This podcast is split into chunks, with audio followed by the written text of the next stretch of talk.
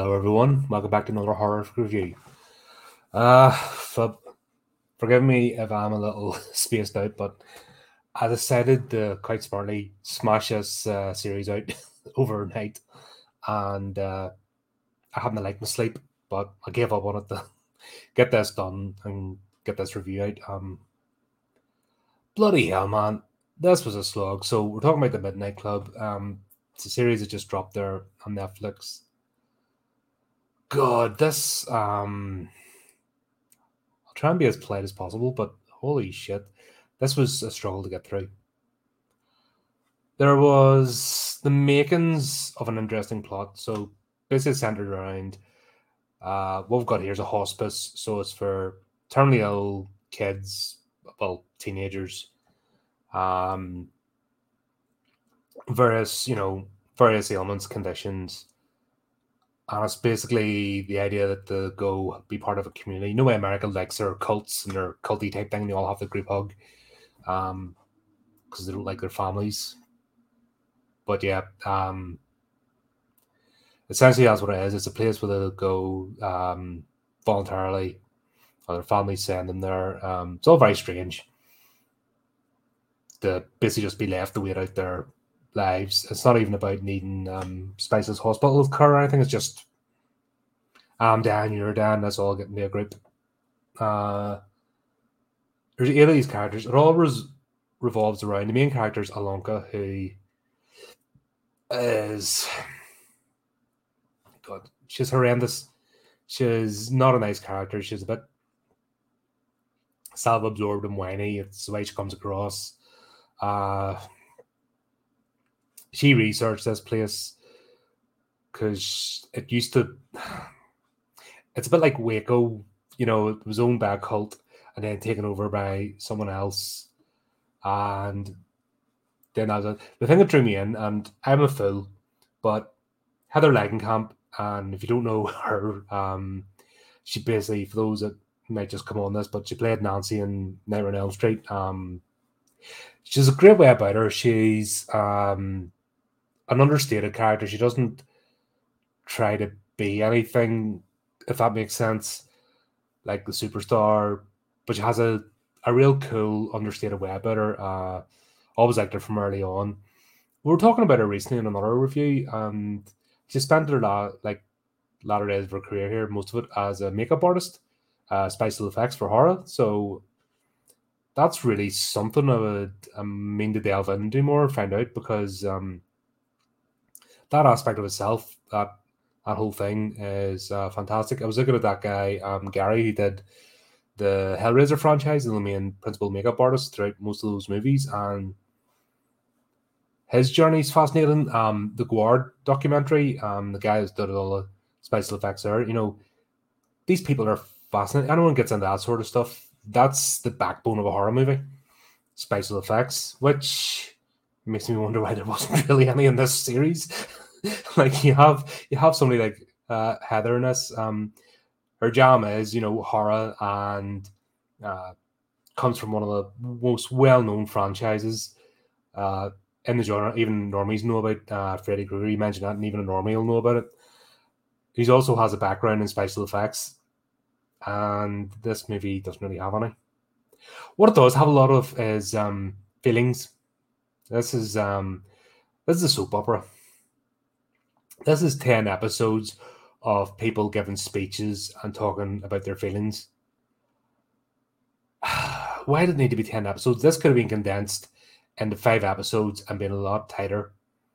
Now, there's a couple of layers. There's the layers of kids dealing with um, terminal illness, their own mortality, and the, you know, how they come to terms with that. And the idea of the Midnight Club, it's a tradition that started like from the place began. We all meet in the library and they tell scary stories. Um, that's probably why they had to set this in the 90s because there's no way you get that happening today. Everyone just be glued to their phone. So maybe that's why they did the 90s theme because then there's no mobile phones, possibly. Um, because that's the that's the only logical reason why this would fit because the whole 90s theme vibe that brought this didn't really add anything to the story, if I'm honest. Uh, the 90s was an interesting decade. It was transitional. Um, a lot of the main topics they were talking about in this, you know, the social commentary. Um, most of that happened in the 80s and actually had come to ahead in the 90s. So they're kind of, you know, bit jarring. You know, we've had that early 90s was sort of the culmination of a lot of those conversations and stigmas. And would really got that point of before the millennium. And then, like, there was a new mindset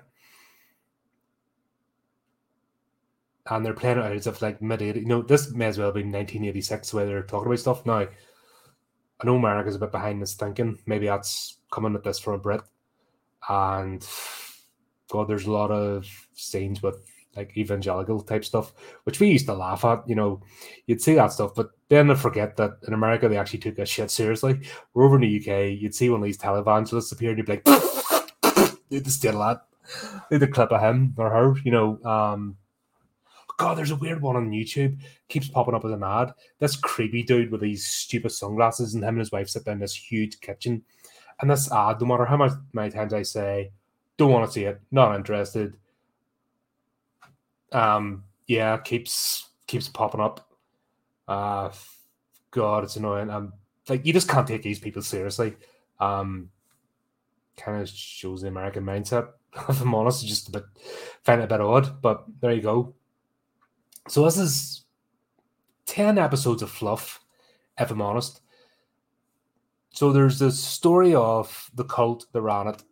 There's a supposed hauntings that's going on in the building, but then they keep, you know, they keep talking about their meds every two minutes. So they keep brushing it off. Um, and the way to go about it just makes you go, meh, whatever. Like you're not invested and it just meanders along.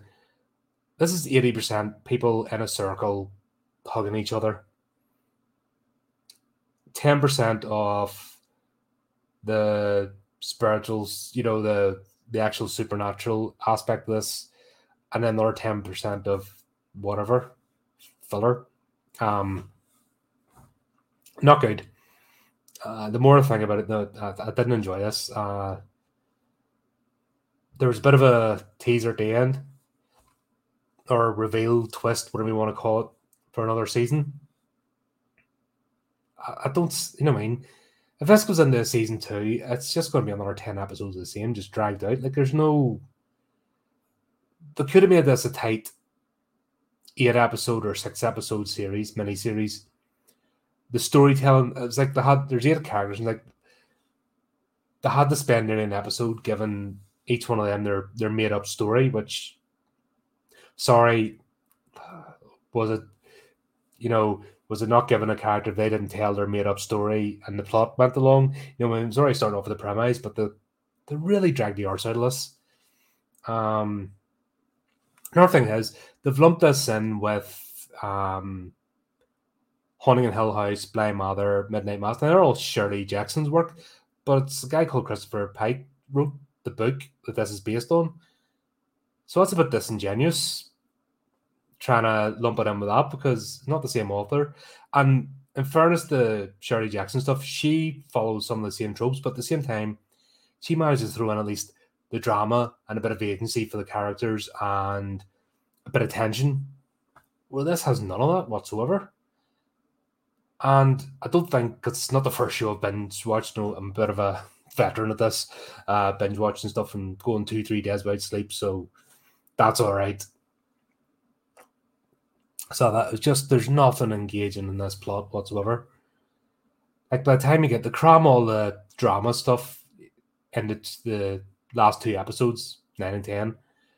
But up this, you have eight episodes of absolute fluff and nonsense and just dragging its heels. And it really didn't serve any purpose because there's enough in there, right? You get the idea. You get the idea of their situation. You get the idea they're all struggling. There's enough interplay between the characters, so you get that. Then they could have focused on the actual supernatural drama and the solving the mystery, but they didn't. They just spent half, it was like half an episode of hugging each other, maybe not even five minutes of the plot, the mystery, and then the last latter half's the story, you know. Um, and of course, because they use the same characters, and they're interspersed, you know what I mean? Because obviously they're not hiring a new cast for each of the stories being told, so the person's telling their story, narrating it, and then it steps in as if it's um happening in the use characters. So that was fine. But kind of a tired, you know what I mean? By episode five, this was getting exhausting to watch. Yeah, uh, really, that's, that's the best way to describe it. It was exhausting to watch, and like you're not you're not thrilled for the, the next episode. If honestly, if I wasn't doing this, I would have stopped by episode three or four. Like I kind of picked up a wee bit of episode three, and then it just a bit of a reveal, and then I just fell right down again. And yeah, it was a slog. If you like it, you like it. You know what I mean? It's up to you. It's your thing. Um, I didn't. Uh, bored me. Don't didn't say this is more of a teen drama, soap opera type thing as opposed to a horror series. Uh, very you know sanitized. The the characters as well. Kevin was all right. Kevin, Kevin was the only one that had a wee bit of um, presence about him. Uh, but you know stage presence. Uh, all the rest were wooden planks. Didn't care. Um, I laughed the way they spell Anya's name wrong. Like, and they actually had an Irish girl playing it who's some sort of TikToker. Checked up to see if she was, but obviously didn't tell her how to spell the name because it'd be like, what the hell is this? But there you go. Um, plastic Paddies for you. So there you go. That's my review.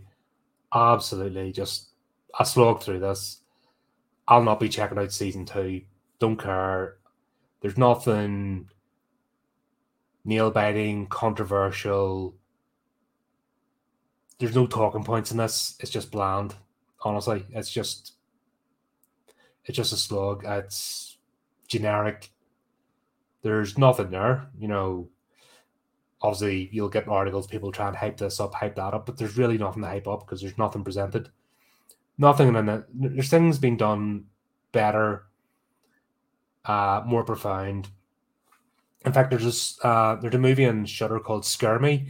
If you watch that, not only uh, two or three characters, two main characters, and somebody pops in, Pizza Guy, I think I remember rightly. But these are two people telling each other ghost stories. But that, in the space of a movie, has more tension and grit, and a dark comedy element that ramps up quickly, and they manage to do that in ninety minutes or so. This thing had 10 episodes and managed to tell nothing. And then squeezed it all in at the last to try and tease you for a. I think that's the. Think that's the tactic is bore to tears, get you invested if you want you uh, watch that kind of stuff, and then use the last episode or two to make you think, oh, another season. Oh, exciting. Um, yeah. That's all I got to say about it. I'm struggling here, honestly. Uh, yeah, okay. We'll leave it there. Yeah. Uh, that was shit. He had it. Not interested. Just bit of a waste of time, but here. Sometimes I watch these things so you don't have to. so there you go. Um, if you like, disagree, agree with what I say, leave it in the comments. Let us know. Uh, we can have a conversation. If you absolutely love this, fair play to you. You know what I mean? Like what you like. Uh, never going to slag anybody off for enjoying things. Uh, just definitely not my cup of tea. But there you go. Uh, keep up to date. Have quite a few things going to have busy weekend. Uh, a couple of interviews coming up. Uh, reviewing another movie and with our horrific tale tomorrow night. So uh, keep up to date. And until next time, keep it creepy, keep it horrific.